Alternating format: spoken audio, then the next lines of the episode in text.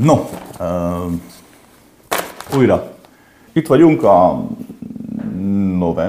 novemberi előadásunkkal, ahol a kapott kérdésekre válaszolok. Mivel rengeteg kérdés van, nem fogok tudni mindegyikre válaszolni, abszolút kizárt. Ezért ezen novemberi előadásból is lesz majd még egy, ahol már csak hanganyag lesz. Az elképesztő megnyerő fészem ott már nem látszik. Mielőtt belevágunk, előtt elmondanék egy-két apróságot. Először is nagyon szépen köszönjük azoknak az anyagi támogatását, akik támogatják ezen előadások létrejöttét. Noha mindig elmondom, hogy ezeket én szeretném ingyenesen csinálni, tehát hogy ne legyen fizetős csatorna vagy ilyesmi. Épp ezért különösen tényleg jól esik, hogy gondoltok ránk ilyen formában is. Úgyhogy nagyon szépen köszönjük Vitóriának, Örsinek, Évának, Katának, Tibornak és Dianának Dianának, ugye? Igen, Dianának a támogatást. 2. Mindig elmondom az előadások elején, erre kérek mindenkit, hogy figyelj oda, hogy én nem hagyományos előadásokat szoktam tartani, tehát nem arról van szó, hogy én, mint előadó, át akarok adni bármilyen információt, amit követésre méltónak találok, és mondjuk elvárom, hogy a hallgatóságom ezt megértse és elfogadja. Jaj, de erről szó nincsen. Ne higgyük el azt, amit mondok. Rendben van, lehet, hogy tévedek, lehet, hogy hazudok. De bármelyik is történjék, vagy bármelyik nem történjék, akkor is az a lényeg, hogy ahelyett, hogy valamit gondolkodás nélkül elfogadsz, ahelyett inkább éld meg azt, aki vagy. És aztán később, amikor önmagadat éled, akkor meg fogod találni azt a valódi hitet, ami nem hit, hanem inkább tudás. Jó? No, elkezdjük, hogy tudjunk haladni. Kedves Krisztián, van egy húgom, akit nagyon szeretek, de nem igazán beszélünk egy nyelvet, ha Isten szóba kerül. Ő a Bibliában hisz, én pedig abszolút a spirituális utat érzem magaménak. Nem tudom, nem is akarom felcímkézni és félreértelmezni azt a végtelen teljességet, amit most mi emberként, isteni valóságként érzékelünk. Az lenne a kérdésem, te hogyan fogalmaznál meg, hogy ki volt Jézus, mit csinált itt a Földön? Van ötleted arra, hogy hogyan hozhatnánk egy nevezőre a Biblia, Isten és az egység elvű megközelítést? Na figyelj ide! Alapvetően semmi baj nincsen a Biblia Istennel és az egység elvű megközelítéssel. Ugyanaz, mind a kettő. Az értelmezőkkel van probléma. Azok, akik értelmezik. Tehát az emberi elmékkel, az emberi egókkal. Ugyanis ők nem jutnak közös nevezőre, hiszen alapvetően azt senki nem tudja, hogy kinek van igaza. Hogy neked mondjuk, aki a kereszténységet nagyon zárt rendszernek tartod, vagy mondjuk a hugodnak, aki meg elhiszi azt, hogy az a könyv, amiben nyomdafesték van, azok az Istennek, az Úrnak a szavai. Újra mondom, nem igazságot kell tennetek magatokban, hanem meg kell tanulni szeretni és elfogadni önmagadat, aztán szeretni és elfogadni a másikat is. Független attól, hogy ki milyen formában hiszi az egységet, az Istent vagy a szeretetet. Mert ugye ez a lényeg, a megélés, nem? Nem teljesen mindegy, hogy a hugod azért szeret téged, mert követi a katolikus vagy bármely keresztény egyházat, te meg azért szereted őt, mert te meg követed azt, amit a valóságról fel tudsz fogni. Rendben van, ne menjetek bele egy ilyen csatározásba, egy egoista játékba, hogy kinek van igaza. Senkinek. És voltak épp valahol mindenkinek. Hiszen, ahogy a Bibliában is áll, ugye az Isten maga, a teremtő, ugye egy határtalan szeretet. Végtelen szeretet. Te is határtalan szeretetről beszélsz, vagy gondolkozol. Csak nem nevezed, nem nevesíted, vagy nem gondolkozol egyházban, egyházként. Oké? Okay? Engedd le a dolgot. Nem fogtól tudni közös nevezőre jutni, azt is megmondom miért. Mert valahol minden emberi elme és minden ego a szó nemesebb, tehát nem a romboló, nem a pejoratív értelmében, a szó nemesebb értelmében, de egyfajta, hogy is fogalmazzak, nagyon túlságosan elhivatott, túlságosan fanatikus. Ugye az emberi elme úgy működik, hogy megértse a világot. Hogy kvázi kitalálja, hogy a világ milyen. megnézi, elemzi, gondolkodik rajta, aztán felállítja fel a teóriát, elméletet, amit próbál igazolni gyakorlatban. De voltak épp az egész nem más, mint amikor egy vakember tapakotozik a sötét erdőben, és próbálja megmondani azt, hogy melyik fa milyen. Rájön, hogy ez egy fa, de hogy most milyen. Oké, minden ember így működik, az elme így működik, az ego így működik, nincs erre semmi probléma.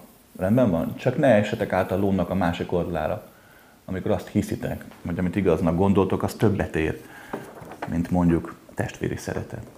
Rendben van? Ne akarod a közös nevezőre jutni, nem kell. Majd meglátod, hogyan változnak a dolgok az évek alatt, hogyan látjátok meg a másik mondandójában, a másik lényében önmagatokat. Mert hát soha ne felejtsd el, hogy a másik ember szeméből te nézel vissza önmagadra. Rendben van. No, kedves Krisz, nem egész 6 hete hunyt el az édesanyám, aki nagyon közel állt hozzám, és valahogy itt kezdődött el a rossz dolgok lavinája. Itt nem a gyászra gondolok, hanem a random dolgokról. Érzem, hogy minden szétesik, és nem tudom, mit csináljak, van-e értelme a létemnek. 25 vagyok. De eddig konkrétan semmit nem csináltam, teljesen úgy érzem, el is késtem már mindennel. És csak, bocs a kifejezésért, egyre több szar hullik a nyakamba. Mondhatni, már elegem van. Szerinted mit kellene tennem? No, de azt nem tudom, hogy mit kellene tenni. Megpróbálok egy-két lámpát kihelyezni, egy-két más szögből rávilágítani a dolgokra. Kettő, nem baj az, hogyha ilyen kifejezést használsz. Én alapvetően nem szoktam káromkodni, csak idézek. Úgyhogy ebből sincs semmi probléma. Figyelj ide, a következőről van szó.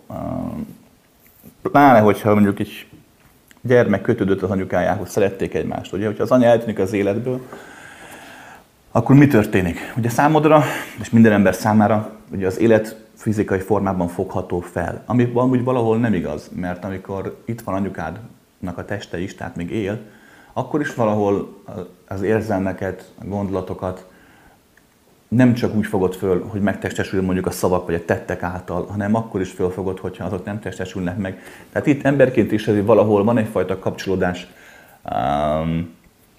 a lélek, egyéb dimenziók és egyéb energiák között is. De akkor, amikor ugye a fizika testén eltűnik, tehát meghal az illető, akkor ugye azért elfordult tőled, és te is elfordulsz tőle, hisz nem tudsz felé fordulni. Ilyenkor a következő szokott történni. Ugye még az anya itt van, és jó a kapcsolat, addig közösségben léteztek. Még akkor is, hogyha nem feltétlenül találkoztak minden nap, még akkor is, hogyha látszalagosan sok mindenben nem értetek egyet. Attól még a teremtő erőtök az egységben működik, együtt. Amikor ugye ő elfordul, eltűnik innen, fogalmazzunk így, akkor voltak épp, mintha egy hirtelen egy lábad vagy egy kezed lenne. Érted? Mert egyszerűen eltűnt az a részed, amiről nem is tudtad, hogy az ő volt. Az a teremtő erőd, az a fajta gondolkodásmódod. Nincs semmi probléma. Nem könnyű. Persze nem könnyű, de nem fog ez örökké tartani. Oké. Szépen lassan kezdjél időzelbe újra élni. Hagyjad, hogy töltekezz külső és belső forrásokból. Most belsőből nehezebb lesz. De ha odafigyelsz magadra, akkor sokszor a fájdalom, a szenvedés mélyén ott szokott lenni egy határtalan nyugalom, egyfajta derű, egyfajta megélése annak, hogy minden a helyén van, annak ellenére, hogy látszólagosan semmi sem működik jól ebben a fizikai világban. Tehát, oké, ne rágódj ezen, próbálj meg ne rágódni. Persze tudom, hogy marhasság, amit mondok, de maga az út, az errefelé vezet. Oké? 2. Figyelj ide, 25 éves vagy, azért még ne ásd el magad, jó? Nagy papa. Tehát nincs semmi probléma, nem vagy lemaradva semmiről. Tök jó, hogy ezt így látod különben, mert legalább megindul maga a folyamat. Én úgy vettem észre, hogy minden akkor történik, amikor történnie kell, de az is igaz, hogy egy kis tudatossággal és odafigyeléssel azért történhetnek a dolgok korábban és később is. Nagyon arra akarok kiukadni, hogy ha megindulsz a cselekvés útján most, holnap, holnap után, semmiről nem maradsz le, ami bekövetkezett volna eddig. Rendben van? Be fog következni később, holnap vagy holnap után. Ez az érzés, amit van, hogy kvázi felesleges vagy, van-e értelme az életemnek? Ez teljesen jó, normális, mert nagyon jó kezdet. Oké? Innen kell megindulni, innen lehet megindulni kvázi a semmiből, fogalmazzunk így, hiszen végig így születtél erre a földre, nem? 9 hónapig ott voltál a pocakban, aztán megjelentél. Most is van egy ilyen folyamat, kvázi megint benne vagy egy uteruszban, és most szépen újra megindul majd a fejlődést, és megindulsz a Földön, az életben, a kiteljesítésben. Jaj, nincs erre semmi probléma. Nehogy eldobd magadtól az életet, vagy szó szerint, tehát, vagy pedig képletesen értem, tehát eszedbe ne jusson bemenni a szürkeség, a depresszió szürkeségébe. Jó? Csak hagyjad, hogy alakulnak a dolgok, és kész. Menni fog, jó lesz. Rendben? Kedves Krisztián, 2 téma miatt írok. Egyik, a gondolataink vagy a genetikánk határozza meg jobban, hogy elkapjuk a koronavírust, vagy más betegséget. Másik, felmerül bennem a gyanú, hogy más a biológiai apám. Nem érthez bármit számítani, az apukámhoz kötődtem, ő már meghalt, és őt szerettem, de bujkál bennem a kis ördög.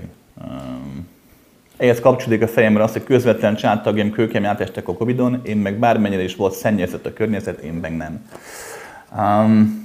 Úgy vettem észre, hogy a betegségek terén is a genetika az csak inkább lehetőség, tehát lehetőségek tárházával vagy tele, olyan mondjuk képzeld úgy, mintha egy nagyon nagy könyvtárat, rengeteg különböző könyvvel, rengeteg különböző genetikai hatással, de hogy abból melyik könyvet veszed le a polcról, melyiket fogod olvasni, hogy melyik genetikai hatásnak kezd el érvényesülni az életedben, az már lelki-szellemi eredetű átlában, pszichosztomatikusan. Természetesen itt is vannak fizikai anyagok is, amik befolyásolhatják a dolgot, de azok inkább már egy belső folyamatnak a visszatükröződései.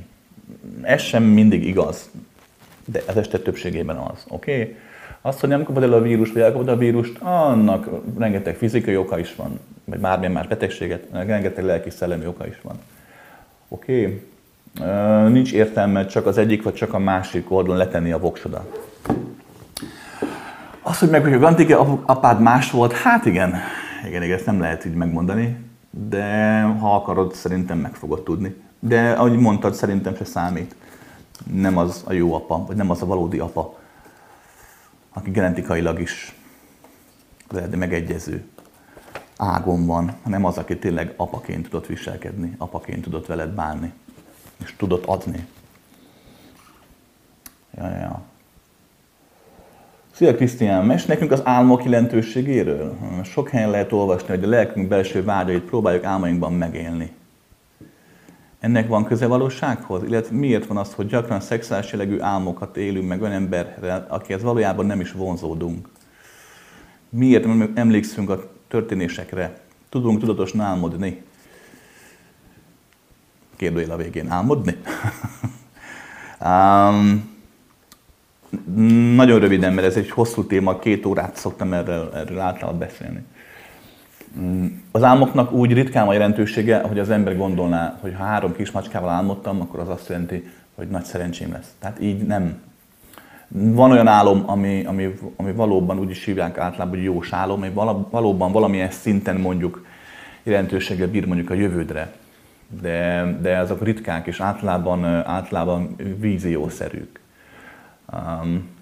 Amit álmodsz, az igen, az este többségében egyfajta a belső világodnak a tükröződése. Az álom nagyjából olyan, mint amikor a tested emészt, és mondjuk a májad meg a vesét kiválasztja a méreganyagot. Ugyanezt csinál álmodban az elméd, a tudatod próbálja feldolgozni azon élethelyzeteket, amiket nappal nem tudtál. Vagy azért, mert túl erősek, vagy azért, mert nem vetted őket észre. Túl sok apró hatást.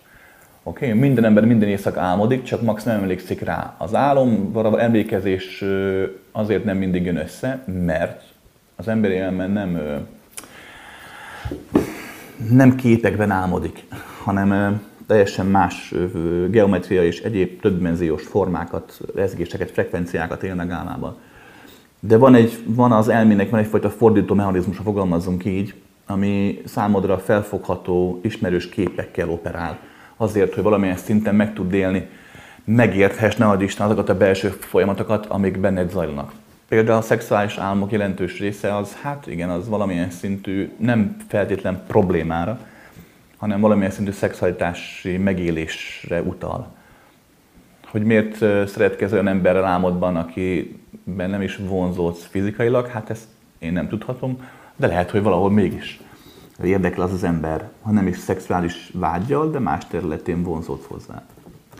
Oké. A tudatos álmodás, hogyne, az megtanulható.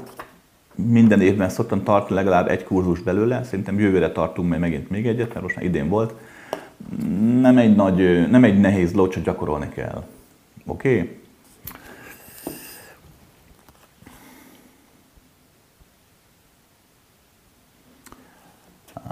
Erről pont most beszéltünk. Szia Krisztián, a kérdésem a következő. A feleségem 45 éves, és mostában egyre gyakrabban van migrénye. Régebben csak a nehéz napokon volt, illetve időjárás változáskor, most már sokkal gyakrabban. Mi okozza a migrént, mit javasolsz, mit tudna tenni? Neurológusnál volt, koponya CT, stb. Volt, szervi baj kizárva. Ez nagyon egyénfüggő, nagyon specifikus, tehát általános okokról lehetne beszélni, hogy milyen szellemi-lelki dolgok okoznak migrént. De még az sem mindegy, hogy a fej melyik oldalon hol fáj, hogy meg lehessen tudni, hogy mitől van. Hogyha egész életében migrénes volt, hát meg kell nézni, hogyha kétféle migrénes típus van. Egyik már gyerekkorban, tehát már serdülőkora előtt, a nemiség beindulása előtt már volt, a másiknak meg utána jelentkezik, amikor már a nemisége megjelent 16-18-20 éves kora után. Hogyha valakinek gyerekkorában volt már migrénye, akkor az mindig arra utal, hogy önmagát nem tudta megélni a szülőivel, gyerekként, ott valami a szülőknél a megéléssel van a probléma. Nem a szülők a hibásak, ne értsd félre, hanem ott a megéléskor valami nem úgy történt, hogy történnie kellett volna. Ha pedig a nemisége után jött a migrén, akkor általában a nőiesség, férfiasság, kinek mi megélésével lehetnek a gondok. De mondom, ez nagyon általános, tehát meg kéne nézni, hogy hol van a migrénye, feje melyik területén érzi, és a többi. Vannak gyógyszerek, illetve vannak házi praktikák is, amivel eredményt tudtak elérni a migrénnel szemben, például ugye mondjuk a kanabisz, de évekkel ezelőtt LSD-vel kísérleteztek Kanadában talán, és nagyon jól volt, nagyon jól tudták gyógyítani a migrént. Nem azt mondom, hogy akkor most kezdj el bélyegezni. Nem, de csak tudja azt, hogy azért foglalkoznak ezzel fizikai szinten is, vannak gyógyszerek, jó pár emberről tudok, aki azért különböző úton, módon legalább tudta tompítani magát a fájdalmat. De az, hogy erősödik nála, az mindenképp arra utal, hogy valamilyen szinten nem tudja teljesen megélni önmagát az életében. Oké? Ezt neki megéri elgondolkodni. Mi az, ami kimaradt, vagy mi az, amit szeretne megélni. Mert valami akkor nem jól működik. Oké? Szia Krisztián! Szeretném megkérdezni, hogy a leszületés melyik fázisában kapják meg a férfiak azt a tulajdonságot, hogy minden kérdésre határozottan mondanak valamit. Függetlenül attól, hogy tudják-e a tényleges választ. Azt gondolom, hogy ez a kulcsa annak, hogy az életben valaki sikeres legyen, és mindenkit irigylek, aki képes határozottan cselekedni, miközben tudja, hogy nem tud semmit. Ezt hogy lehet megtanulni? Hát igen, ezt nem csak a férfiak, amúgy sokszor a nők is tudják ezt a dolgot, hogy beszélnek, miközben tudják, hogy nem tudnak semmit. Nem feltétlenül a sikernek a záloga ez, inkább annak, hogy valaki el tudja magát adni, el tudja hitetni önmagáról, hogy tudja, ami valóban valamilyen szinten igazad van, valamilyen mai világban a látszat ugye fontosabb a tartalomnál. Ezért tényleg talán könnyebben el tud úgymond helyezkedni, vagy el tudja érni a céljait. De hosszú távon te jársz jobban, aki nem beszélsz akkor, amikor nem tudod a dolgokat. Én is így csinálom. Azt is megmondom miért. Mert lehet, hogy nem leszünk sikeresek mondjuk a világban. De amit megélünk belül, az valóságos. És amikor ritkán megmondunk valamit, az meg akkor igaz lesz. Mert ugye csak akkor beszélünk, amikor éljük az igazságot is, nem csak a valóságot.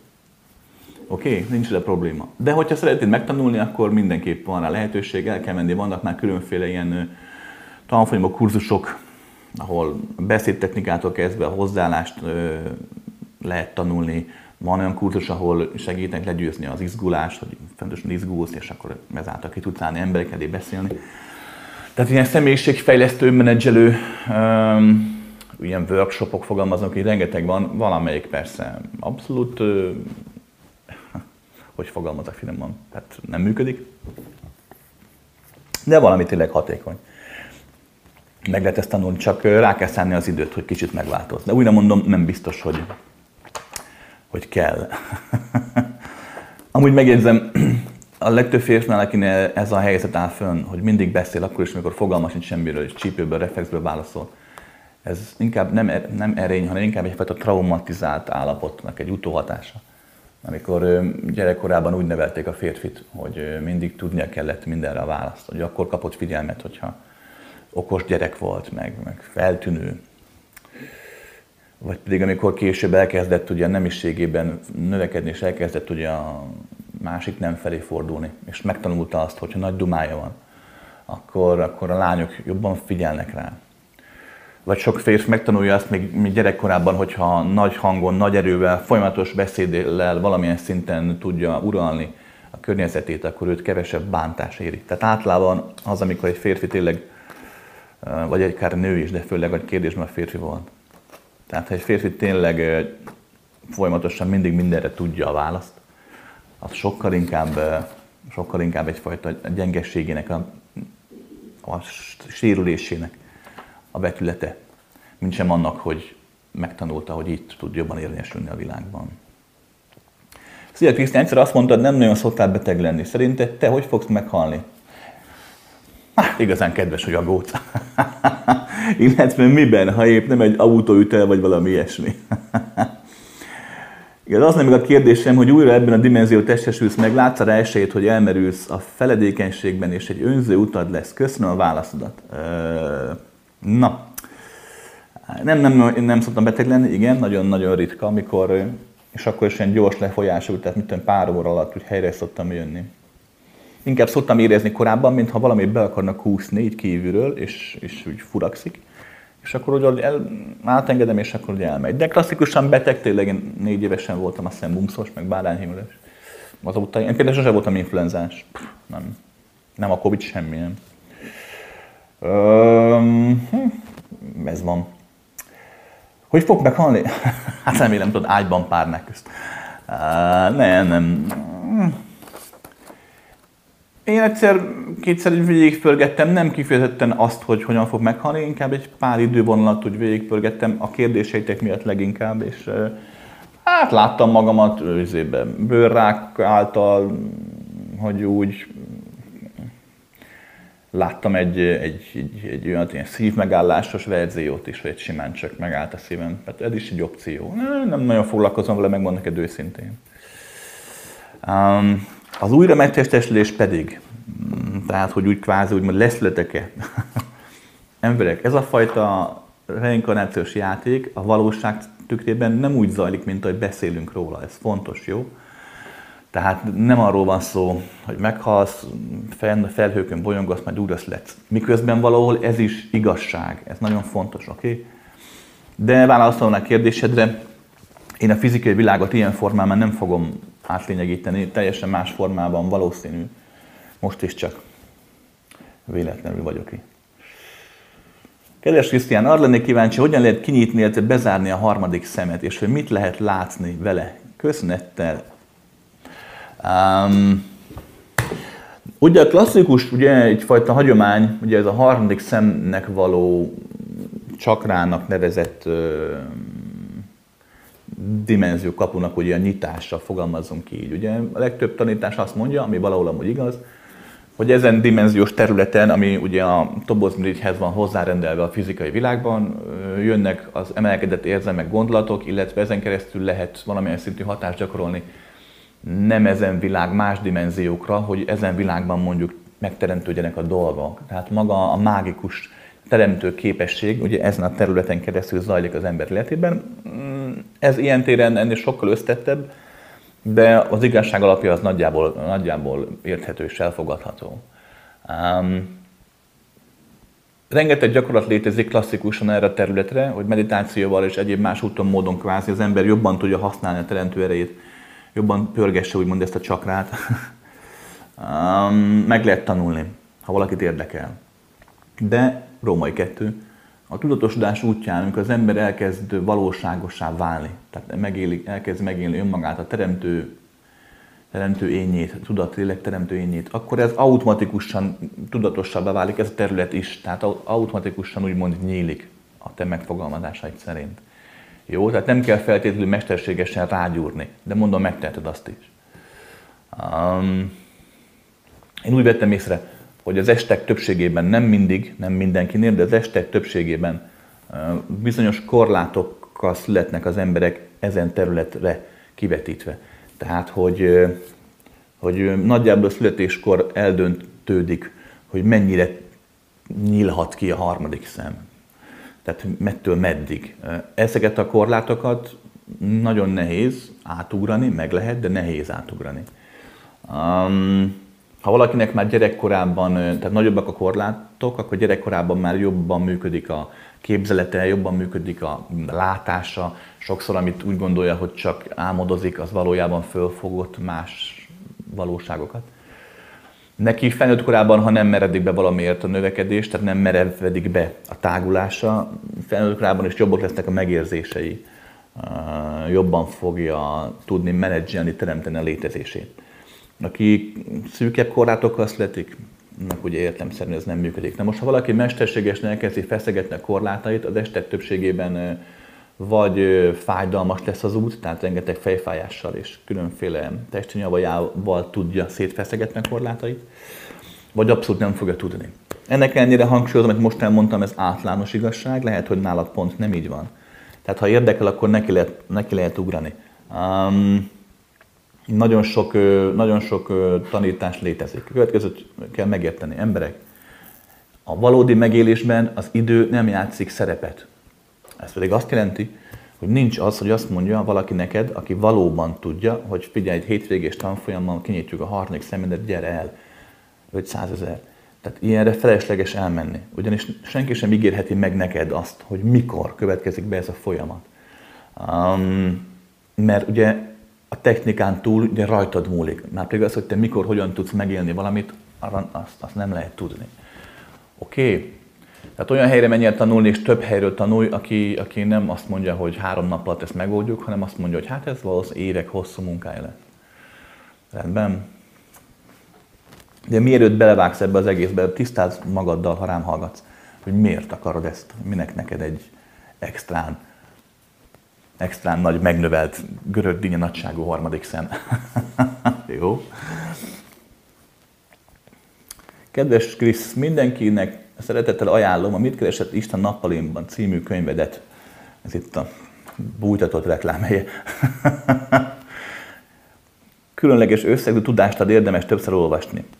Nos, a kérdés, mit lényeges tudnunk a felelősségről, amikor nagyobb fogaskerékké válhatunk nőként? Igaz, hogy az Éden kertjében mi kaptuk meg az ősi tudás egy részét, amikor segítünk, akkor a tudás energiája vagy a valós eredménye fontos, akinek segítünk. Valóban minden sikeres férfi mögött ott áll egy nő. Nagyjából értem, mire gondolsz. Na, valahol a klasszikus szerepeket, ha nézzük, a klasszikus nem feltétlen fizikai formákat, hanem energetikai formákat, akkor itt ezen a bolygón, most jelen pillanatban, ebben a ciklusban a következő kép áll föl a rendszer. Így emberekre levetítve, van ugye nőiesebb energia és már férfiasabb energia. Újra mondom, ez nem feltétlenül jelenti azt, hogy a testről beszélek, tehát nem magáról a szexusról. Igenis könnyen megesik, hogy van egy férfi testű egyén, és nőies energiái vannak, miközben mondjuk akár lehet heteroszexuális is. Vagy éppen fordítva, hogy van egy női testű egyén, és mégis férfiasabb energiákat fókuszál, a tudat, hogy férfiasabb módon teremt. Miközben akár nagyon jó kis nő lehet belőle. A lényeg a következő. A férfias teremtő erő az, ami a fizikai világban inkább formáló erőnek nevezhető, egyfajta egyenesebb, kockább, kézzelfoghatóbb, darabosabb, a fizikai világban akár erőteljesebbnek is nevezhető, olyan, mint mondjuk egy kardcsapás.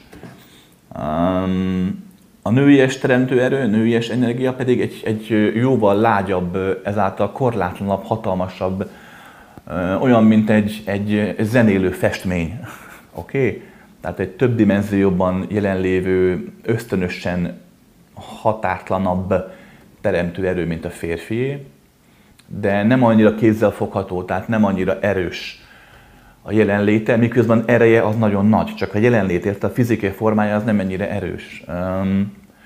Valahol, amire gondolsz, az édenkedben kapott tudást, ez valahol ezt úgy kell elképzelni, hogy a férfi erő az, aki mondjuk képes metszeni a faágat, de a női erő a magja annak, ami történik, érted? Tehát mind a kettőre szükség van, de valóban a női energia, hát mégis az fókuszálja erre a világra az életet minden téren. Tehát ilyen téren mondhatjuk azt, mindenféle hierarchia nélkül, de mondhatjuk azt, hogy a női teremtőerő az bizonyos tekintetben jelentősebbnek nevezhető, mint a férfi. De újra mondom, ez csak a megfogalmazás miatt hangzik ilyen sután. Valahol egység van és egyenlőség van. Rendben van? És minden férfi mögött, sikeres férfi mögött áll egy nő. Ez valamilyen szinten igaz, valamilyen szinten pedig nem. A történelemben leginkább az figyelhető meg, hogy a legtöbb férfi, vagy a legtöbb nő is különben, aki egyfajta zsenialitásban létrehoz egy új dolgot, megalkot valamit, feltalál valamit, az általában ezt egyedül tudja elérni. Tehát egyedül egy költő, egy művész, mikor ír, egy festő, amikor festeget, a tudós, amikor heuréka is megtalálja. Az este többségen ez akkor van, hogyha egy ember egyedül él, és igazából 100%-osan, 200%-osan egyé válik az útjával, a művészet vagy a tudomány útjával. És egyszer csak azt veszi észre, hogy már nem is ő az, aki kitalálja a találmányát, hanem a találmány találja ki őt. És ő csak összerakja. Vagy ő csak megalkotja a képletet, vagy egyszer csak ott van. Tehát ilyen téren az este többségében egyedülétre van szükség az alkotáshoz. Igen. Viszont az alkotásnak a menedzseléséhez, ahhoz, hogy abból a találmányból legyen valami kézzelfogható, majd aztán ez legyen mondjuk sikeres, vagy aztán a világban megjelenjen, ott ez már általában akkor jobban működik, hogyha az alkotónak van egy párja. Teszem azt, egy nő, vagy akár egy férfi, mindegy. Aki a női és energiákat képviselvén egyfajta védettséget ad neki, egyfajta biztos meleg energiát ad neki, ahol meg tud pihenni, illetve a legtöbb ilyen zseni feltaláló művészember ugye annyira belevész abba, amit csinál, hogy nem lát azon túl semmi mást. A legtöbb művészember nagyon rossz üzletember, neki az nem megy, nem is érdekli, nem is akar foglalkozni vele. Ezért legtöbb zseni nem lesz sikeres, hogyha mondjuk nem áll mellette egy olyan erő, mondjuk egy női erő, aki a szeretet miatt képes nagyobba gondolkodni, átlátja a világban lévő mozgásokat, energiákat, és segíti azt, nem hogy segíti, kvázi létrehozza azt, hogy a létrejött eredmény az ne csak egy pici mag legyen, hanem nagy erdővé növekedhessen. Tehát ilyen téren viszont igen, valóban jó, hogyha ott van egy női energia, maradjunk a formánál, egy ilyen teremtő férfi mögött. De ezt mondom, igaz fordítva is. Egy sikeres nő, amikor már az életben halad előre, akkor sokkal jobban tud haladni valakivel, valakikkel együtt, társaságban, mint sem egyedül. Oké? Szia Krisz, hogyan csapódik, jelenik meg az a folyamat, hogy a lélek teremt, az anyag formálódik? És fordítva. Ez egy nagyon összetett kérdés. Csináljuk már azt, hogy majd a következő, amit egy hét múlva fog megjelenni mondjuk, aminek az lesz a cím annak az előadásnak, hogy a nem válaszolt kérdések, vagy novemberi vágválaszolatlan kérdések, köszönöm. Akkor erre válaszolok, mert jó pár ilyen misztikus kérdést kaptam, és akkor megválaszolom ezt is, jó? Mert ez egy hosszú, nagyon összetett választ igényelne. Bocsánat. Jó. Üdvözlöm, valaki kérdezte tőlem, az nincs ide rakva a kérdések közé, én kaptam e-mailben, hogy ugye talált pár előadást, ami angol-német felirat van, ami nem a Google fordító felirat, hanem rendes profi fordító csinálta. és kérdezte, hogy mikor lesz a többinek is, vagy egyáltalán lesz a többi előadásnak is ilyen angol-német felirata, mert hogy a kinti barátai azok nagyon szerették. Jelenleg úgy vagyunk, hogy van egy pár fordítás már készen, ugye? Igen. Valahogy föltesszük, illetve nagyon sok fordító van, aki abszolút önzetlenül segít, csinálják a fordításokat, haladni fogunk velük. Tényleg lesz ebből valami valahogy jó, tehát szépen egyre több és több előadást tudunk majd angolul, németül is feliratozni, de angolul biztos. No akkor, kedves Krisztián, köszönöm, hogy online formában és lehetőséget biztosítotok a tanulásra. Ha ráfigyelek tudatosan, hogy létezem és van a létezés, akkor ez mindig hálával tölt el. Ilyenkor ennek az ellenkezőjére is ráérzek, ez pedig a nem létezés, hogy semmi nincs. Jelen nézőpontomból a létezés és a nem létezés biztosan a teljesség része. Azt érzem viszont, hogy van olyan nézőpont, ahonnan nézve az előbb említett teljesség már valóban csak egy rendszer, és ahonnan nézve a nem létezés ténylegesen nem létezés, és ezért érzem a hálát, hogy van teljesség is. Jól érzem, vagy csak becsap a képzletem? Alakul. Nem létezésről nem tudok. És nem csak te, senki sem, mert nem létezés, ugye nem lehet tudni. Mert nincs, aki tudná. Viszont a határtlanság, a végtelen maga egy nem létezés, ugye? Hisz a végtelennek nincsenek határai, tehát nem létezik.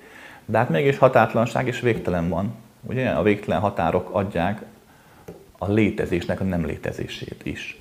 Minden jó mondhat, csak nézőpont kérdése. Én úgy vettem észre, hogy annak a folyamatnak, hogy egyre több mindent látok, szélesebb nézőpontokból, több dimenziót élek meg önmagamnak, időt, teret egyben érzékelem majd, a múlt meg a jövő számomra mindig egyé válik, stb. Tehát ennek a tágulásnak igazából sosincs vége. Valójában egyfajta önbeteljesítő teremtés zajlik egy időben egyszerre. A nézőpontváltozás adja, jól mondtad, valóban a megfogható dolgokat. Kettő, és persze, hát biztos, hogy a képzeleted is játszik veled, de miért? Azért, mert a képzelet maga nem más, mert a teremtő erő. Hát persze. És mondtad, hogy az egész hálával tölt el, mikor ráérsz le erre a fajta teljességre. Ez mutatja, hogy feltétleg a megélésed valódi. Ugyanis mikor valaki tényleg a korlátait pillanatokra elengedvén, az emberi korlátokat, vagy éppen a angyali korlátokat, mert egy buddha állapot is valahol korlátolt. Tudom, most a legtöbb buddhista fölhördül, de ha végig gondolod, amit mondok, igaz. Tehát minden korlátot el tudsz engedni egy pillanatra, és át tudod élni a határtlanságot, a végtelen valóságot, akkor egyfajta hála, szeretet, bizalom, derű érzést tölt el. Nem tudom pontosan, hogy ez honnan jön, többféle elméletem is van rá, de a legvalószínűbbnek az tetszik, az látszik, hogy ugye maga a végtelen lehetőség, ugye az maga a teremtés, maga az Isten, a teremtő erő. Nem a szeretet, meg nem, ezek mind csak a részei, a lehetőség, a végtelen lehetőség. És az a végtelen lehetőségnek az önbeteljesítő frekvenciája, az leginkább ez a fajta hálaérzés, fogalmazzunk így. Amikor valaki megérzi a határtlanságot, akkor mindig a szeretet, a hála, ez úgy mindig megjelenik. Persze.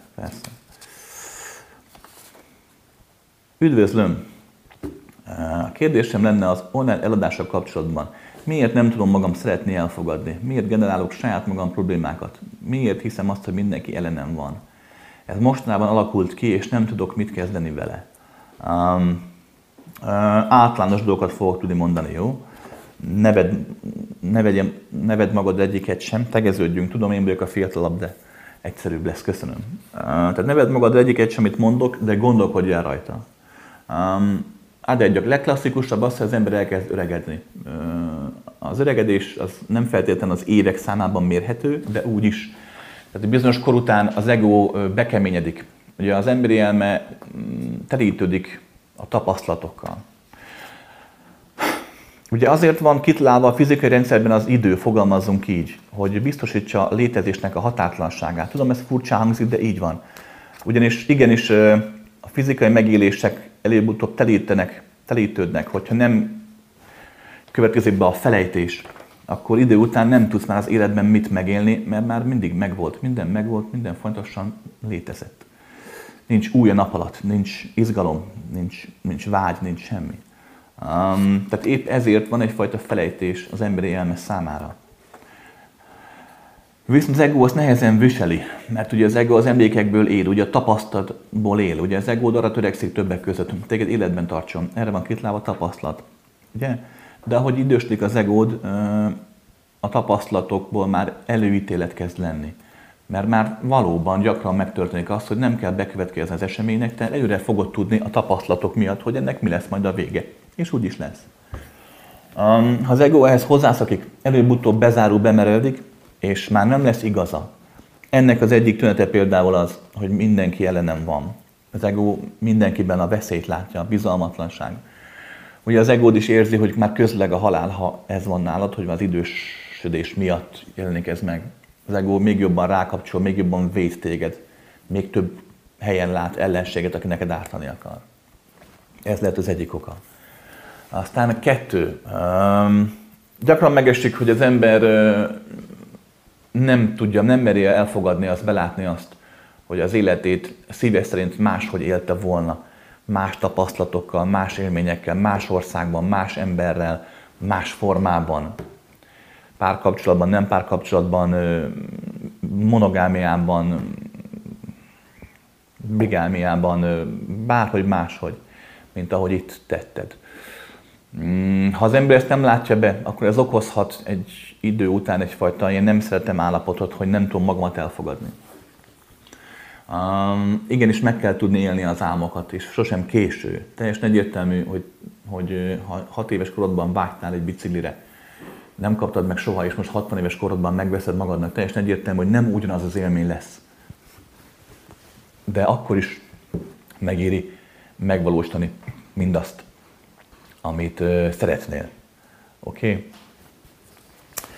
Okay? És hát 3. Hát figyelj ide! Miért generálsz magadnak problémákat? Ez leginkább annak köszönhető, hogy megszoktad, az egód megszokta az évek alatt, hogy a problémák megoldása ad egyfajta pervers gyönyört.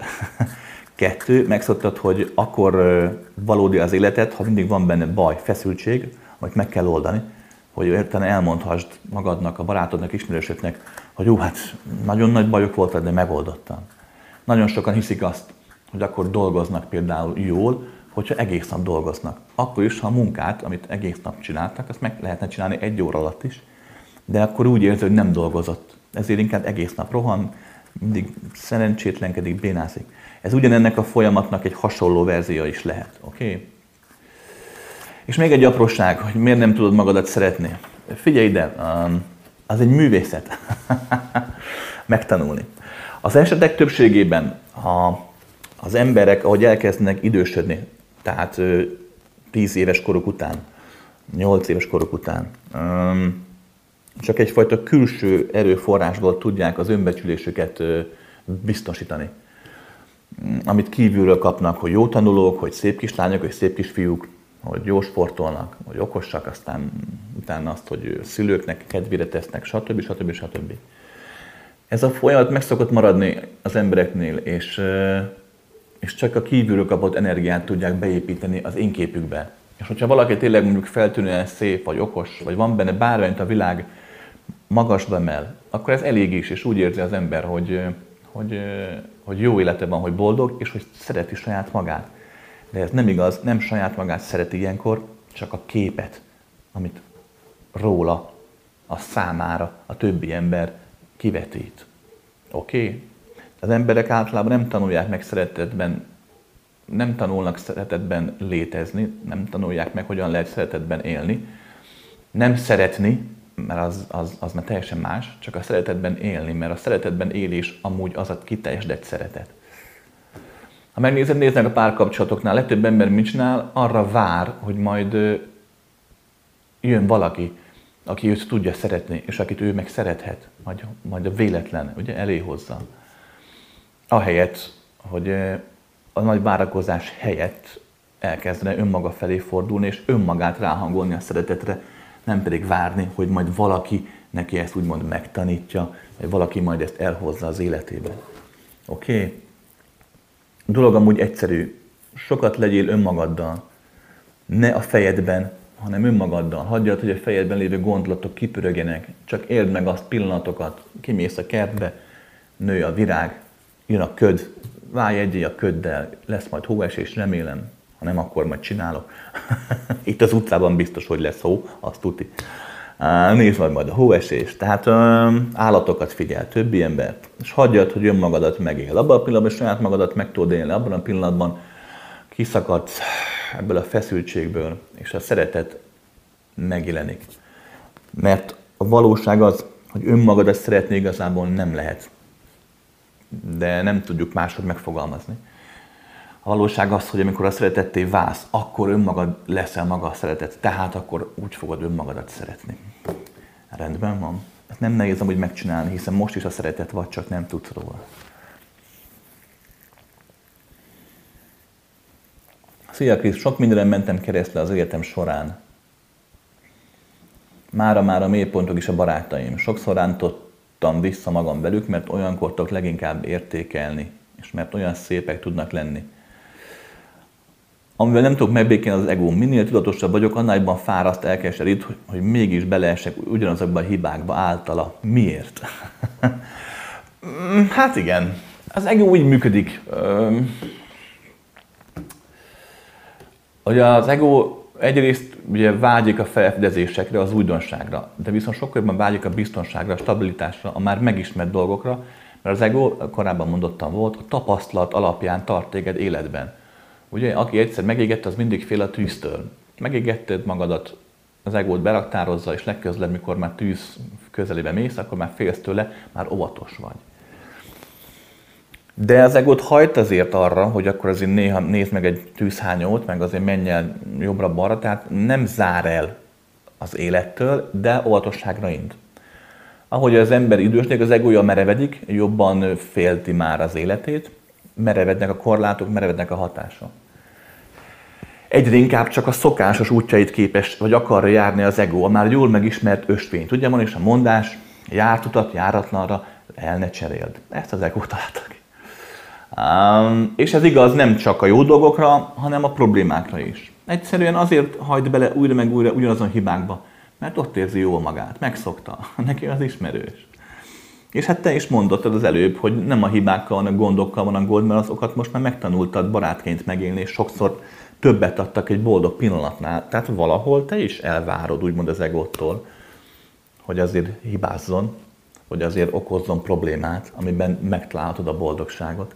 És hát az egód leginkább ugyanazon hibákra képes. Újra, meg újra, meg újra. Hát persze, megesik az ilyen. Oké? És még egy apróság. Ugye az ember ebből úgy akar kilábalni, hogy elkezd ugye figyelni saját magát, elkezd rájönni a hibáira, elkezd meglátni, melyik hibám honnan jött, kitől kaptam, hogyan. Ez egy tök jó út, csak hosszú távon zsákutca. Mert annyira jó, hogy az önismeretednek köszönhetően pontosan tudod, hogy mikor, miért vagy rosszul. De változtatni azt nem tudsz, mert újra, meg újra, meg újra beleesne a hibánkba. Mi a megoldás? Úgy vettem észre, ez csak a saját tapasztalatom, lehet, hogy nálad nem fog működni, de szerintem fog, mert az embereknél általánosan működik. Úgy vettem észre, hogy egyszerűen meg kell tanulnia az egón túl létezni. Nem az egón nélkül, mert olyan nincs, az egón túl létezni. Hagyni, hogy olykor-olykor ne az egód vezessen. Egyszerűen csak éld meg azt, ami történik. Egyfajta jelenlétben, egyfajta határtlanságban, és akkor nincs probléma. Rendben? Kedves Krisztián, az októberi előadásod végén beszéltél arról a helyzetről, amikor az ember belép abba a zónába, amikor már nem eléggé ember, nem eléggé egoista, de még nem eléggé tudatos sem. 2 éve létezem a senki földjén. Azt mondtad, nincs mit tenni, az időt ki kell bekelni. Beszélnél kérlek ennek az állapotnak a lelki energetikai hátteréről? Ez amúgy nem mindig van így, de az este többségében igen. Tehát amikor az egyén elkezd fejlődni lelki-szellemi szinten, elkezd spiritualitásában változni, akkor ugye a finomabb, fogalmazunk így, dimenziók felé nyílik ki. Tehát kezd elfordulni az anyagi világtól. Ezért van az, hogy az ego És az elme, mivel nem tudja követni, ugye ellenáll. Az ellenállásnak különféle módjai vannak, lustasággal, félelemmel, aggodalommal, szorongással. Vagy épp az előfeltett kérdés egy merev vallásos úttal, ahol a merevség, ugye a vallás szó szerinti értelmezése eltántorítja az embert a valódi spirituális, a teremtés, az Isten megélésétől.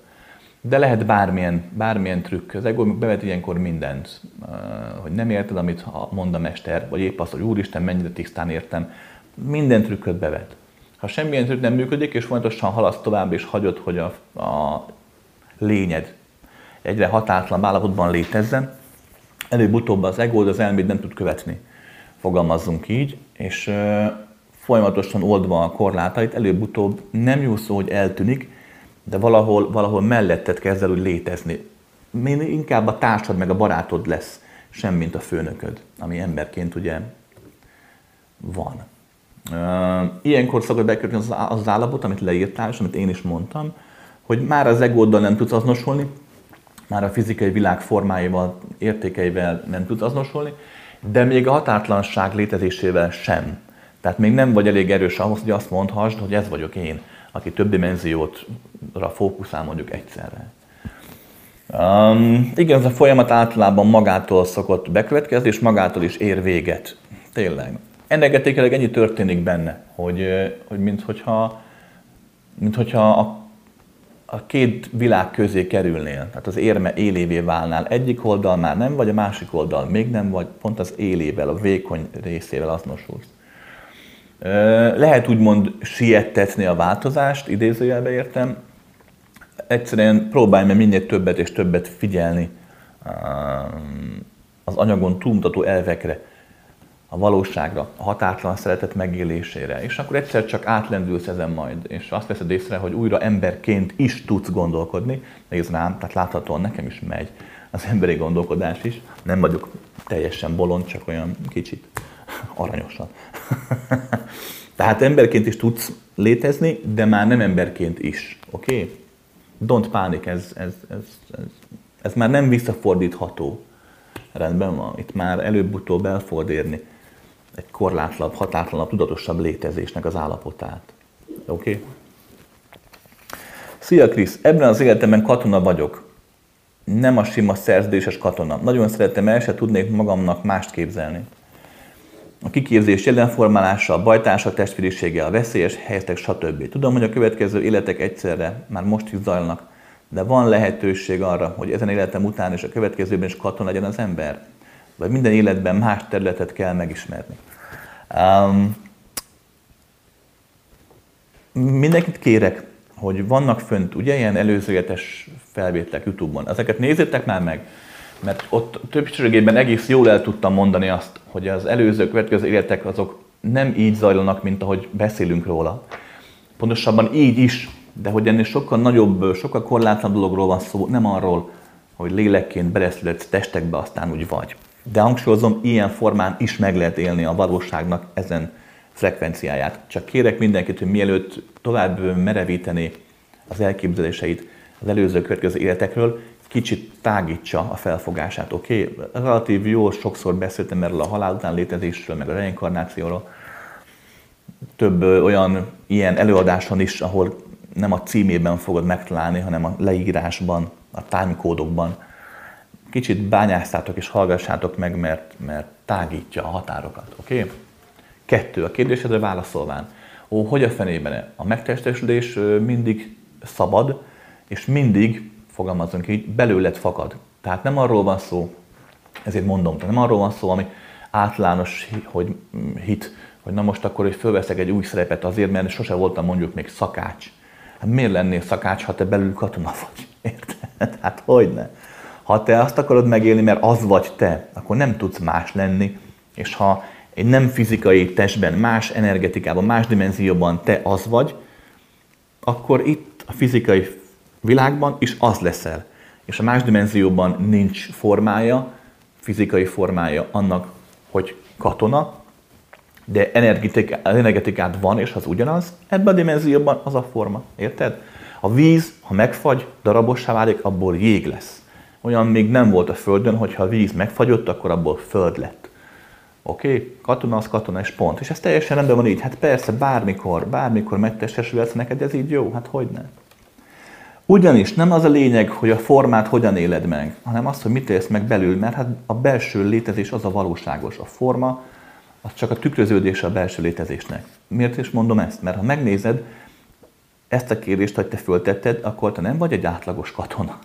Tehát te már dimenziókban gondolkozol, és túlmutatsz a saját magad felfogásával egy csak katonán. Magyarán a formát megélheted persze, az érzést megélheted, bajtársiasság, testvérést is persze. A veszélyes helyzetek, stb. Hát ez mind tökéletes és mind gyönyörű tud lenni, hogyne. És miközben ezt megéled mondjuk 1, 2, 3, 10 ezer éven keresztül, közben attól még a belső változik, feltétlenül egy római katona nem gondolkodott ilyesmén. Amúgy ez sem ritkaság. Például jól tudom, a Patton a világháborúban az amerikai tábornok talán ő volt az, aki Európában járt, és többször mondta a katonáinak, hogy ő Európában hol csatázott itt 1000 évvel ezelőtt, meg 2000 évvel ezelőtt. Emlékezett arra. Hát jobb, nem a Patton, ez nem a Patton, tábornok volt. Tehát a valóság az határtalan. Bármit megélhetsz, bárhogyan. Jó? Kedves Krisztián, ismét érnék a lehetőséggel, szeretnék kérdést feltenni. Hogyan kezeljem azt, vagy mit tehetnék annak érdekében, hogy az engem érő negatív hatásokat elkerüljem, vagy ha már megtaláltak, akkor könnyebben tudjam kezelni őket? Sajnos ezek miatt nemrégiben műtétre volt szükségem. Több lehetőséged van. De itt tanulsz egy technikát, ami úgymond véd a külső hatások ellen. A következőt kell elképzelni. Amikor azt mondjuk, hogy kaptunk egy kívül egy támadást, tehát mondjuk azt, hogy a haragos szomszédomnak a rossz indulata miatt nekem rossz érzéseim vannak. Ez nem azt jelenti, hogy a szomszédtól kapott harag mérgez téged, hanem hogy a szomszédtól kapott harag benned előhozza a saját magadon érzéseit, félelmet, szorongást, vagy akár haragot, ami mérgez téged, és mérgezi őt is. Ja. Tehát ilyenkor nem csak arról van szó, hogy téged a külső támadás az, ami leterít, hanem azt, hogy a külső támadás által benned felhozott saját magad problémái is leterítenek egyszerre. Rendben van, ez fontos tudni. Tehát megtanulhatsz védekezni valamilyen technikával a külső hatások ellen. Én szoktam tanítani, úgymond ilyen lélekvédelmet, csak hangzatos cím, de nem tudtam jobbat. Ami voltaképp többek közt erre is jó, hogy a külső hatások úgymond lepattanjanak, vagy átmenjenek rajta, tehát nem érgezzenek. De vannak erre technikák, nem csak az enyém, működőképes sok van. Megtanultad ezeket. Darabig eltart, még begyakorlod, de működni szoktan. 2. Egyfajta kiegyensúlyozottság, harmónia, amit még a pszichológia próbál átadni. Az is abszolút jó. Jobban fogod tudni kezelni a külső hatásokat, illetve könnyebben át fogod tudni engedni magadon. Ez megjegyzem, legtöbb pszichológusnak sem megy, de azért harmóniára próbálnak törekedni, amikor kezelnek valakit. Ugye próbálják kiegyensúlyozni az emberben lévő problémákat. Ez is egy út lehet, hogy meg egyszerűen kiegyensúlyozottabbá válsz, stabilabbá válsz. Az önbecsülésed, az önértékelésed, az önmegélésed erősödik. Akkor nehezebben tudnak kibillenteni az egyensúlyodból. 3. Fogod magad és elkezdesz gyakorolni, figyelni, tudatosodni. A jelenlétben, ha jelenné válsz, akkor a határaid annyira eltűnnek, hogy nem lehet rád hatást gyakorolni. Érted? Most itt vagy korlátoltan, jön a külső hatás, ha gyengébb, akkor lepattan rólad, de mindenkinek mindig van erősebb. Előbb-utóbb nagyobb hullám jön, és az első pör, és véged van. És akkor átveszed a fájdalmat, a szenvedést, hosszú távon pedig betegséget okoz, így van. De ha korlátlanná válsz, a jelenlét határtalanságában határtalanná válsz, akkor mindenki benned lesz. Senki sem tud elsöpörni, senki sem tud rád hatást gyakorolni, érted? Ha az óceánba belecseppentesz egy csepp mérget, nem történik semmi. Mert benne van az óceán határtalan, nagyon nem éli meg, nem lehet lerombolni. Láttál már óceánt lerombolni? Hát nem tudnak. Oké? Tehát ez is egy lehetőség. És 4. Megéri megpróbálni elmerülni a szeretetben, tényleg a létezés szeretetében, a végtelen szeretetben, a határtalan szeretetben. egy ember, vagy egy állat, egy gyermek szeretetében mindegy, csak tudj szeretni. Éld a szeretetet, mert akkor megjelenik az alázat, megjelennek benned olyan dolgok, amelyek a korlátaidat szintén feloldják, és energiát is adnak, erőt, oké? Okay?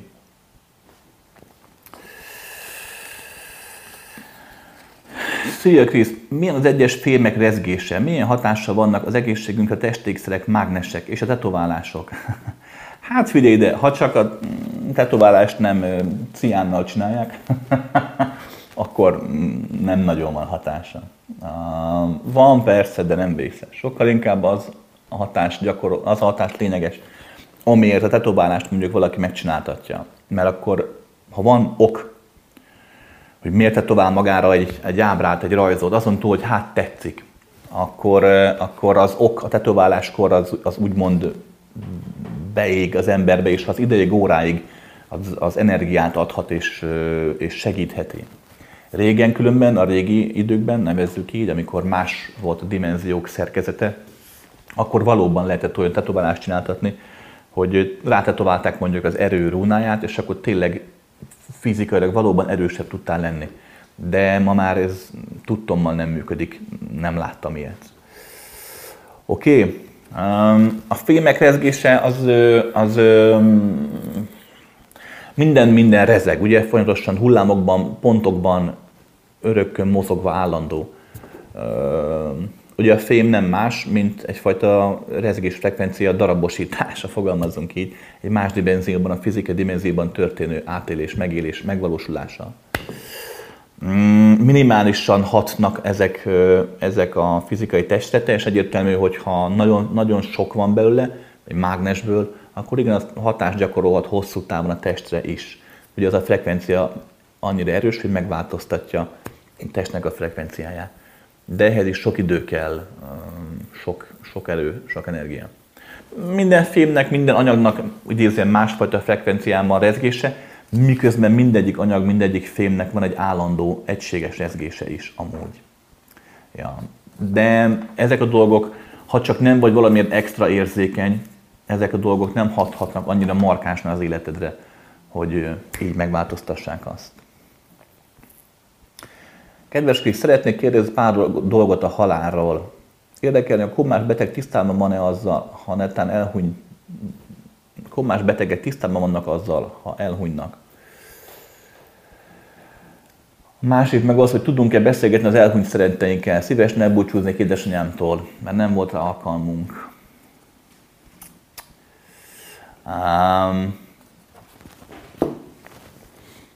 Most tényleg csak pár percben, jó? Amit elmondok, az tényleg csak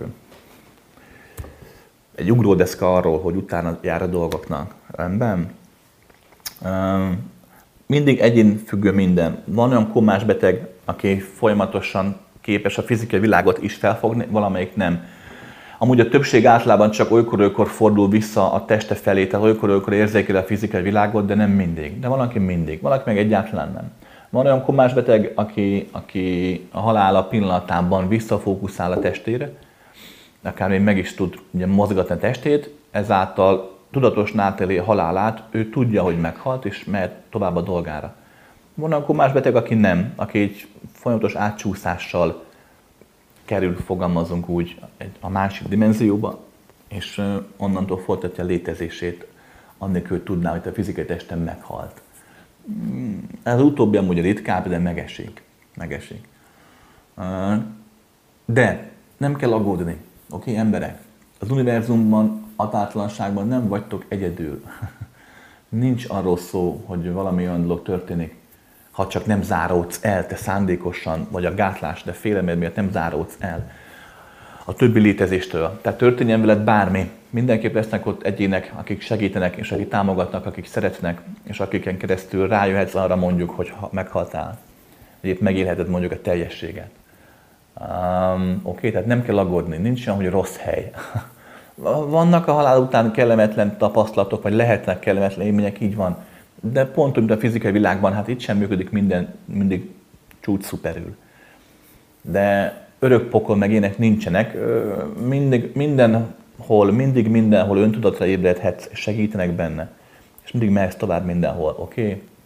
Tehát az édesanyád is egyértelműen boldogan tud létezni tovább. Hát hogyne. A beszélgetés, a kommunikáció pedig. Ez egy összetettebb kérdés. Van lehetőség rá, de az este többségében nem szokott sikerülni, és nem az édesanyáddal beszélgetsz, hanem azzal a lenyomatával, aki az édesanyád volt. Tehát ő lesz az, de mégsem. De van lehetőség arra is, hogy igen, hogy az édesanyáddal beszélgess, de általában nem a fizikai világban. Tehát nehéz áttörni már a fájtlat és átlátni rajta.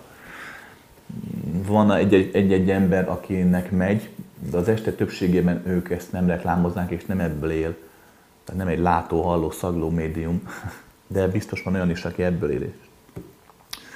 Ugyanis tudom, nekem is volt néha-néha, hogy egyszerre párhuzamosan éltem több dimenziót, és hosszú távon nem tartható, tehát megbolondulsz tőle. Tehát aki állandóan ebben a világban és abban a világban is van, az nagyon nehezen tudja megőrizni az épelméjét. Én a következőt javaslom neked. Ha szeretted édesanyádat, akkor már pedig szeretted, akkor ugye, ahogy itt, amikor élt, akkor is benned volt, most is benned van. A fizikai test hiánya, ez nem változtat semmit.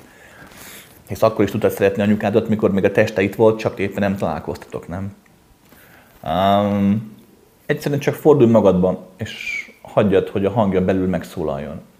Ugyanis ilyenkor, hogyha nem vagy görcsös, nem akarsz görcsösen kommunikálni, ha nem félsz, ha nem aggódsz, akkor könnyebb ráhangolódnod más dimenziók, más frekvenciák rezgéseire, oké? És könnyen lehetséges, hogy megszólal benned. Rendben van? De ha nem, akkor sincsen semmi baj.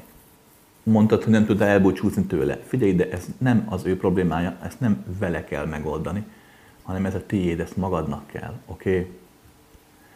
Szeresd anyukádat, és akkor nem lesz gond az, hogy nem tudtál tőle elbúcsúzni. Miért?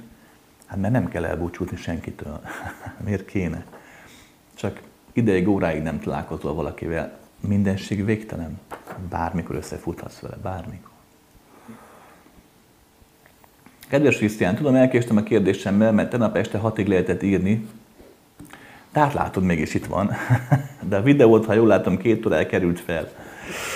Amivel kapcsolatban szeretnék kérdezni. Szóval a Hogyan ússza meg a következő világgazdasági válságot című adással kapcsolatban kérdezném, mit tehetnek azok, akiknek nincsen felesleges több milliójuk bármilyen is befektetni. Akik, mint hogy én is, csak hónapról hónapra élünk egy alapéletben, és esély sincs pillanatnyilag arra, hogy valahogy földhöz jussunk, önelláttak lehessünk. Nagyon jó kérdés. Konkrétan nem tudom a választ egyelőre. Általánosságban tudok beszélni. Mindig úgy kell készülni, hogy a változás a túlélés kulcsa, a változás képessége. Ebben az ember amúgy nagyon jó. Tehát most van egy szakmád, irodában dolgozol, mindenképp tanulj meg mellé gyorsan még 2-3-at, képezd át magad úgy, hogy az élet bármely területén meg tud jelenni. Ugyanis bármelykor a válság is lesz. A munkaerőre, a képzett munkaerőre, a megbízható, stabil munkaerőre, a fejlődő és változó képes munkaerőre mindig mindenhol szükség lesz. Állami szektorban, egy stabil multinál, egy stabil magánszektorban. Ha akkora válság lesz, hogy farkasok rohangálszak az utcán, és nincs áram, és nincs semmi, akkor teljesen mindegy, hogy miben fektetett a gazdag ember, épp úgy őt is fel fogja zabálni a kanibál horda, mint ahogy téged. De erre kicsi az esély, tehát nem kell erre készülni azért. Ha még csak egy szokásos, klasszikus gazdasági válság lesz, akkor igen, lesz egy nagyon komoly munkanélküliség, lesznek elszegényedő milliók, ez így van, de attól még a szaktudásra igenis szükség lesz. Tehát képezd át magad, oké? Hogy több dologhoz is érts, hogy több dologhoz is legyen papírod. Több területére a létezésnek. 2. Nagyon fontos az összefogás. Tehát a barátok, a családok, fordulnak újra egymás felé. Emberek, a válságot sokkal könnyebb túlélni közösen, mint sem egyedül. Nem könnyű, mert igenis az ego ugye mindig neked akar majd kaparni, de de a barátokkal, családdal, akivel tényleg együtt tudsz létezni, mert van szeretet, akivel tudtok közösen dolgozni, azokkal erősítsétek meg a kapcsolatot. Meg fogod látni, hogy tényleg fontosabb az, hogy jó emberek vegyenek körbe, mint sem az, hogy tényleg dolgozol, hogy akkor legyen egy kicsivel jobb tévéd, vagy egy jobb mobiltelefonod. Hát az tényleg az nagyon kell az életbe. A vadi új 28 kamerás telefon, mert az annélkül tényleg nem lehet élni. Oké? Okay. Ez is egy lehetőség arra, hogy zökkenőmentesítsd az akadályt. Amúgy gondolkodtam ezen, többen is kérdezték, kitalálok valami univerzális megoldást, de ezek már jók ahhoz, hogy annak, aki tényleg nem tud úgymond vagyonmentést csinálni, vagy nem tud egy úgymond válságálló befektetésben fektetni, és úgymond pihentetni, mert a kulcs ez. Tehát arról van szó, hogy csak olyan pénzt lehet ilyenkor úgymond értékállóvá tenni, ami nem kell, ami akár 5 évig is el lehet. Hogyha hozzá kell nyúlni, akkor lehetséges, hogy veszteséges lesz a nagy pénzmentő akció. Kitalálok valamit, jó, de mondom, így már látni arra a lehetőséget, ha ezt a 2 dolgot betartod, hogy lehet, hogy a komfortzónádból kikerülsz, de néhány éven belül újra megindulhatsz egy kényelmesebb létezés útján. Oké? Okay? Erről beszéltünk. Most a halottott napja kapcsán, és már több éve foglalkoztat a kérdés, hogy a halálunk után mi a legjobb szellemi szempontból az itt hagyott fizikai testünkkel tenni. A hamvasztás, a koporsós temetés. A léleknek jobb van úgymond temetési szertartás. Emberek, mindenki halálra készül. A hamvakat nem gond, ha családtagok szétszadják, például halott kedvenc helyén, vagy inkább mindenkivel fölbetemessék. Figyelj ide, ezek mind egyénfüggőek. Hogyha az egyén, aki meghalt, nagyon vallásos volt mondjuk, és vallásos keresztény, vallásos zsidó ember, aki ragaszkodik a hagyományaihoz még a halálában is, annak jobban esik azt tényleg, hogyha úgy temetik el, ahogy el kell, érted, zsidó temetőben, szertartással, kavicsok, minden, vagy éppen keresztény temetőben, meg katolikus volt. Hogyha valaki nem ragaszkodik ehhez ennyire, akkor neki teljesen mindegy. Van, aki nem hagyományból, vagy a vallásossága miatt, de inkább azért ragaszkodik a hamvasztáshoz, mert hogy nem tudja elviselni a tudatot, hogy a kukacokot járkálnak a testében 5 év múlva a koporsóban. Akkor azt inkább hamvasztani kell. A következőt javaslom, mindenki, aki úgy érzi, hogy halni készül, vagy egyszer meg fog halni, tehát akkor lehet nyugodt előre, nyugodtan mindenki döntse el és ír le a végrendeletében, hogy igen, engem hamvasztanak, vagy milyen temetést kérek, oké? Okay? De szeretném hangsúlyozni, maga a temetési forma mindegy. Van egyén, aki halála után, mikor temetik, akkor fogalmazok úgy, hogy megjelenik, láttam ilyet, és végigköveti a temetést. De ott nem a szertartás kedvéért szokott megjelenni általában, hanem azért, mert a barátok, a rokonoknak a fájdalma, vagy épp az öröme, a megemlékezés öröme, ugye a halotti toron, mikor már csak felidézik a dolgokat, az oda vonza, újra visszavonza abba a körbe, ahogy eddig létezett. Ritkán van olyan, hogy egy halott kiveri a balhét, hogy nem megfelelő módon temették el. Oké? Okay? Bármelyik jó, szívem, amit az egyén annak tud megélni. Nem számít. De nem van, nem számít. Erről is beszéltünk.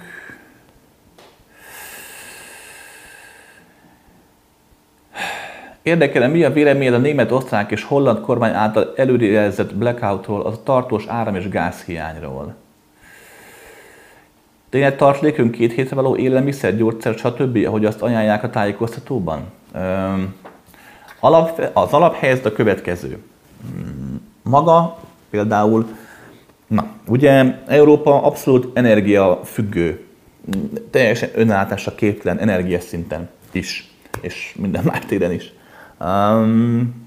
De viszont ugye, hát például az orosz gáz, ahogy jön be, vagy például a franciák, akiktől veszik az áramot, a németek is, meg Európa más területe is, mert a franciák nem számolták fel az atomerőműveket, nem akarják őket felszámolni. Tehát maga Ugye nekik mi a céljuk? Hát, hogy eladjanak. Tehát, hogy Oroszország jelentős részben abból él, hogy eladja a gázt. Tehát ő nem akarja azt, hogy ne csináljon profitot.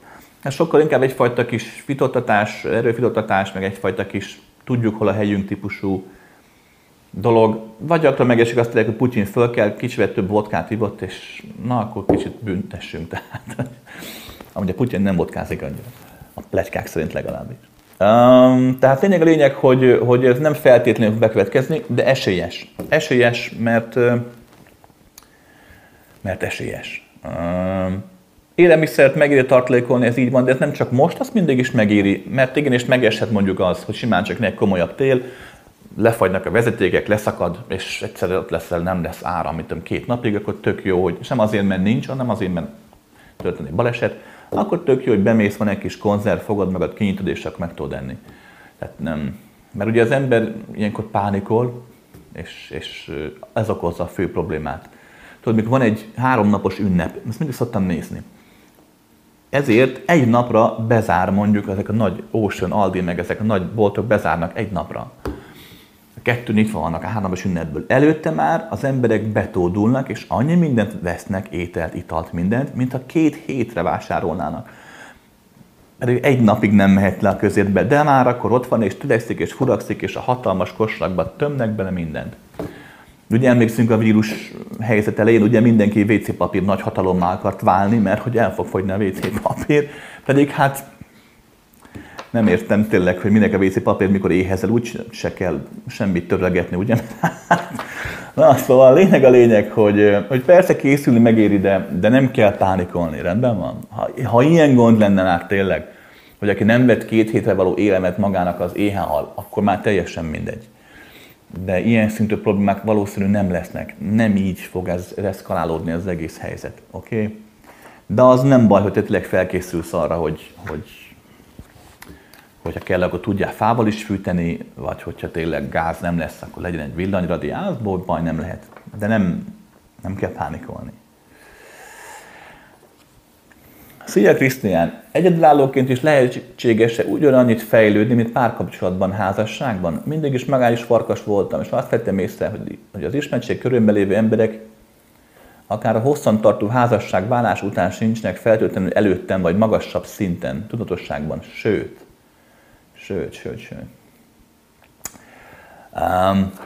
Emberek. A létezés határtlanságába adódóan mindig minden van, tehát mindig mindenben lehet fejlődni és változni.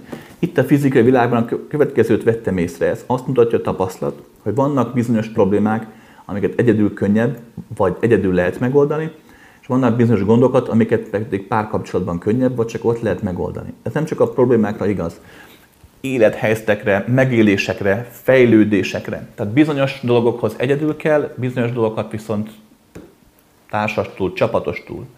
Oké? Okay? Nincs arról szó, hogy csak egyedül lehet, vagy csak párkapcsolat útján lehet fejlődni. Rendben van? Bátran éld meg mind a 2 állapotot. Oké? Okay? Ha mindig magányos farkas voltál, az azt jelenti, hogy valószínű valamiért menekülsz a kapcsolódás elől. Aki meg ugyan kapcsolatfüggő, és mindig csak párkapcsolatban tud létezni, ő meg menekül az egyedül lét elől, mert egyedül létben ugye nehéz elterelni magadról a figyelmet. Persze. Szia Krisztián, honnan tudom, hogy képes vagyok a határtalan szeretetre? Hogy van-e bennem elég intelligencia, alázat, stb. Hogy elérjem ezt az állapotot? Emberek, figyeljetek ide. A határtalan szeretet az nem szeretet. A szeretet az ember számára egy érzés, vagy egy érzelem, mindegy, hogy melyik formát használod. Lényeg, hogy egyfajta érzés, ugye? Egy jó érzés általában, egy melegséget adó, energikus érzés. Amikor azt mondjuk, hogy határtalan szeretet, akkor általában arra gondolunk, hogy ennek az emberi érzésnek egy felnagyított, egy grandiózusabb formája. De ez nem igaz. A határtalan szeretetben benne van ez is, amit mondasz, amit gondolsz, mert határtalanságban benne van minden. Maga az, amit határtalan szeretetnek nevezünk, az sokkal inkább egy energia, ugye? Mert maga a lehetőség, amit mondtam, a végtelen lehetőség. A határtalan szeretet az az energia, ami a végtelen lehetőséget képes megformálni végtelen számú formává. Tehát határtalan szeretet maga a papír, az ingem, a testem, én, a fal, a padló, az urak itt mögöttem, a kamera, minden maga határtalan szeretet. Magyarán nincs olyan, hogy ne lennél rá képes. Hát az vagy, könyörgöm. Hát persze. Nem kell hozzá alázat, nem kell hozzá intelligencia, nem kell hozzá semmi. Majd ezek megjelennek akkor, az alázat, amikor a határtalan szeretet is megjelenik. Hát persze. De nem kell hozzá erőltetned semmit. Csak egyszerűen hagynod kell, hogy a határok kitáguljanak. Hagynod kell, hogy a dolgok megváltozzanak. És kész. És abban a pillanatban határtalan szeretetté válsz. Érted?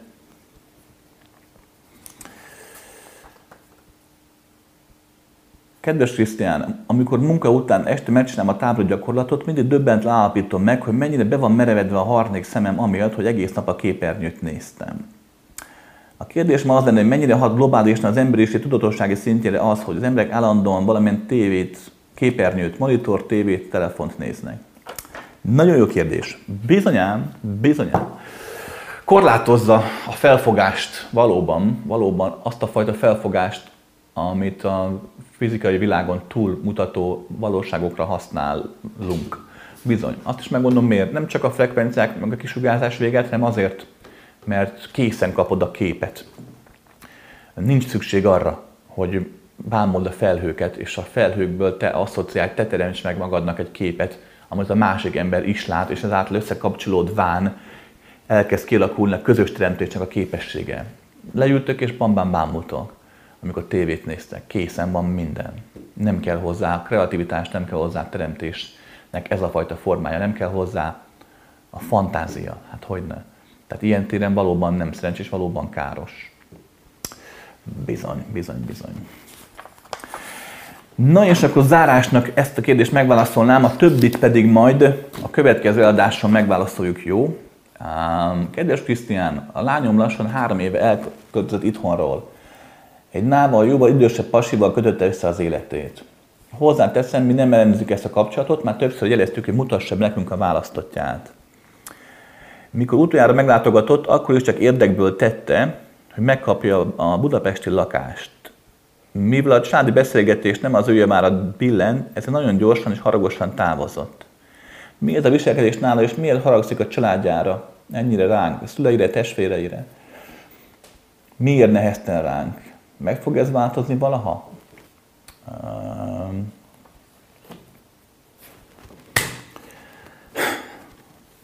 Kezdjük az elején, jó? Láttam a fényképet, talán könnyebben meg tudom mondani. De kezdjük elején általánosságban. Ugye az, hogy egy fiatal lány egy nála jobb vagy idősebb pasival köti össze az életét, abból mi nem lehet tanulságot, nem lehet semmilyen mélyen szántó tanulságot levonni, fordítva sem. Akkor sem, hogyha egy fiatalabb fiú vagy nála 10-20 évvel idősebb nővel él együtt. Persze vannak ugye címkék, ugye? Apakomplexus, meg anyakomplexus, ödipuszkomplexus, stb. De ezek mind csak címkék, ezt nem lehet ráhúzni mindig minden esetre. De tény, hogy feltehetőleg, hogyha lányra egy idősebb élete férfihez vonzódik, akkor valami nála itt az apa képben, ha nem is sérült, de valami hiányos lehet. De persze az is lehet tényleg, hogy a lánya tudatosan döntött így, mert igenis hát egy idősebb férfi azért egzisztenciálisan, mentálisan, érzelmileg is kiegyensúlyozottabb általában, mint egy fiatalabb fiú. Tehát is lehet, hogy a lány abszolút tudatosan döntött, ahogy nézem a képet, szerintem igen. Tehát ő nem tűnik nagyon lelkileg, szellemileg sérültnek. 2. Nem hinném, hogy rátok haragszik. Egyszerűen nem alakult ki a kötődésnek az a formája, amit egy családnak lehet nevezni. A mai fejlett országokban lévő, nevezzük így, Európa, az USA, Kanada, Ausztrália, Kína, India, tehát a mai Oroszország, mai fiatalok a litfőnőnek sokkal inkább egocentrikusabbak, mint a korábbi generációk. Ennek számos oka van, most nem menjünk ebbe bele, de jól erőteljesebb egót élnek meg, és hangsúlyozom, nem mindenki, de a többség jóval önzőbb, mint mondjuk a nagyszüleimkor voltak annak idején ebben a korban. Ez köszönhető társadalmi változásoknak, hiányzik a tisztelet, máshogy állnak a világhoz, köszönhető a túl gyorsan kapott információknak, sokkal korábban felnőnek, és ezáltal sokkal kevésbé képesek szívből őszintén megélni a 15 éves korukban a szexualitást, mintha már pár éve érettebbek lennének. Tehát rengeteg olyan esemény történik a mostani fiatalokkal, amiatt az ego erősödése miatt szó szerint csak önmagukra gondolnak. A félreértelmezett szabadság, amikor azt hiszik, az a szabadság, amikor mindig azt teszem, amit akarok. És egyéb okok miatt egyszerűen a szótárukban leginkább az a szó szerepel, hogy én, azon túl más annyira nem. Újra mondom, senki ne vegye magára, aki most hallgatja, fiatal és odaadó és önzetlen, stb. Tehát ez általánosságban beszélek, nem mindenkire igaz, de többségében megfigyelhető. Van ennek amúgy egyfajta spirituális, lelki, energetikai oka is. Nagyon sok fiatalnak, 15-20 éves, 21-22 évesnek a lénye érzi azt, hogy billeg a mérleg, érzi azt, hogy lehetséges, hogy a most megélhető szellemi-lelki változás, a most megélhető fizikai világban lehet, hogy sérül majd, mert a fizikai világ ugye úgy fog változni, úgy fog torzulni, hogy nem tudja majd megélni benne azt a szellemi-lelki utat, amit szeretne. Tehát ez is benne van a pakliban. Oké? Okay? Hát három. De nem véletlen, hogy ugye a lakásért jött haza. Tehát ezen ego erősödés miatt ugye legtöbb fiatal úgy áll az élethez, hogy mindent akar azonnal, és most, vagy inkább tegnap. Tehát, és leginkább anélkül, hogy ő vállalna érte ezért bármilyen kényelmetlenséget, bármilyen felelősséget. Hangsúlyozom, ez sem mindenkire igaz, de az ilyen megerősödött egónak általában ez az egyik kritériuma az élethez, hogy mindent akarok és most. Hogy én legyek ugye a kiemelkedő, minél több embernek legyek a csodálatnak a tárgya, minél több ember felett állónak érezhessen magamat. Lehet, hogy ezért is választott egy idősebb férfit, aki mondjuk egzisztenciálisabban jobban el van engedve. Mert ezáltal hamarabb léphet a társadalmi ranglétrán a saját maga szemében. Valójában persze nem, de a saját maga szemében igen. Oké, tehát rengeteg opció van ebben az egész kérdésben. Mit lehet tenni? Szülőként, anyaként, családként egy dolgot tehetsz, hogy ott vagy. Hogy ott vagy, és vársz. És az újabb tombolásokat, az újabb problémákat próbáld nyugalommal és szeretettel kezelni. Nem tehetsz mást. Ugyanis egy nem hallgat ilyenkor senkire. Pontosabban egy-egy választott emberre hallgatnak ilyenkor az emberek, de az általában nem a család, hiszen a családra nem tud figyelni. 2. Ugye eltávolodtak egymástól azért, mert az állapot, amit te megélsz, az anya állapota, a számára az ő fiatalként nem létezik, ő most nőként éli az állapotát, egyfajta teremtő, erős, ragadozó nőként, aki tesz azért, amit akar az élettől. Anyaként ugye valahol az én feladásban tudsz kiteljesedni, anyaként azért már nem te vagy, hanem a gyerek van, és te vagy. Magyarán nem tud mit kezdeni ő a te helyzeteddel, a te életenergiáddal, a te életfelfogásoddal, és te sem tudsz mit kezdeni az övével. Ilyenkor hagyni kell, el kell tenni pár évnek, akár 10-15 évnek is, mire neki is gyereke lesz, és megtaláltak újra a hangot. Tudom, ez is szomorúan hangzik. És nem mondom, hogy pontosan, biztosan így van. De az esetek többségében azt vettem észre, hogyha még jó szándékkal is, de próbálsz rábeszélni a gyerekre olyan elveket, amivel ő most még nem tud azonosulni, akkor csak távolabb kerültök egymástól. Rendben? Legyetek ott mindig, mint a család, szeressétek, ha évente egyszer jön, akkor évente egyszer jön, beszéljetek vele, hallgassátok meg. Ne erőltessetek semmit, hagyjátok, hogy ő maga kezdjen változni, ami nem könnyű, hisz ugye ilyenkor ugye egy erőteljesebb befolyás alatt van ugye az idősebb pasas, aki mindegy, hangsúlyozom, a korra nem számít, lehetne egy fiatalabb férfi is, aki szintén képes, hogy ilyenkor befolyásolni a másikat. Tehát nem könnyű, de nem nagyon lehet mit tenni. Jó szándékkal sem lehet valakit erőszakkal boldogabbá tenni. Oké. No, emberek, legyetek jók, meg persze rosszak is.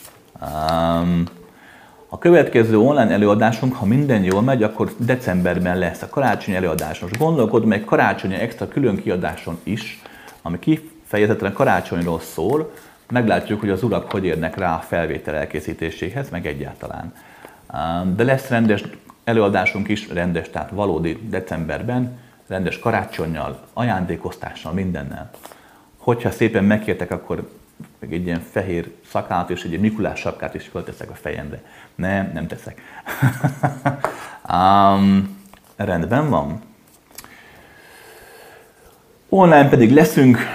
Épp most mondta Tomi, hát tegnap előtt, hogy a podcastokat is nagyon szeretik az emberek, nagyon sokan hallgatják, úgyhogy nagyon örülök, hogy tudunk így haladni együtt. Jó? No, a legjobbakat.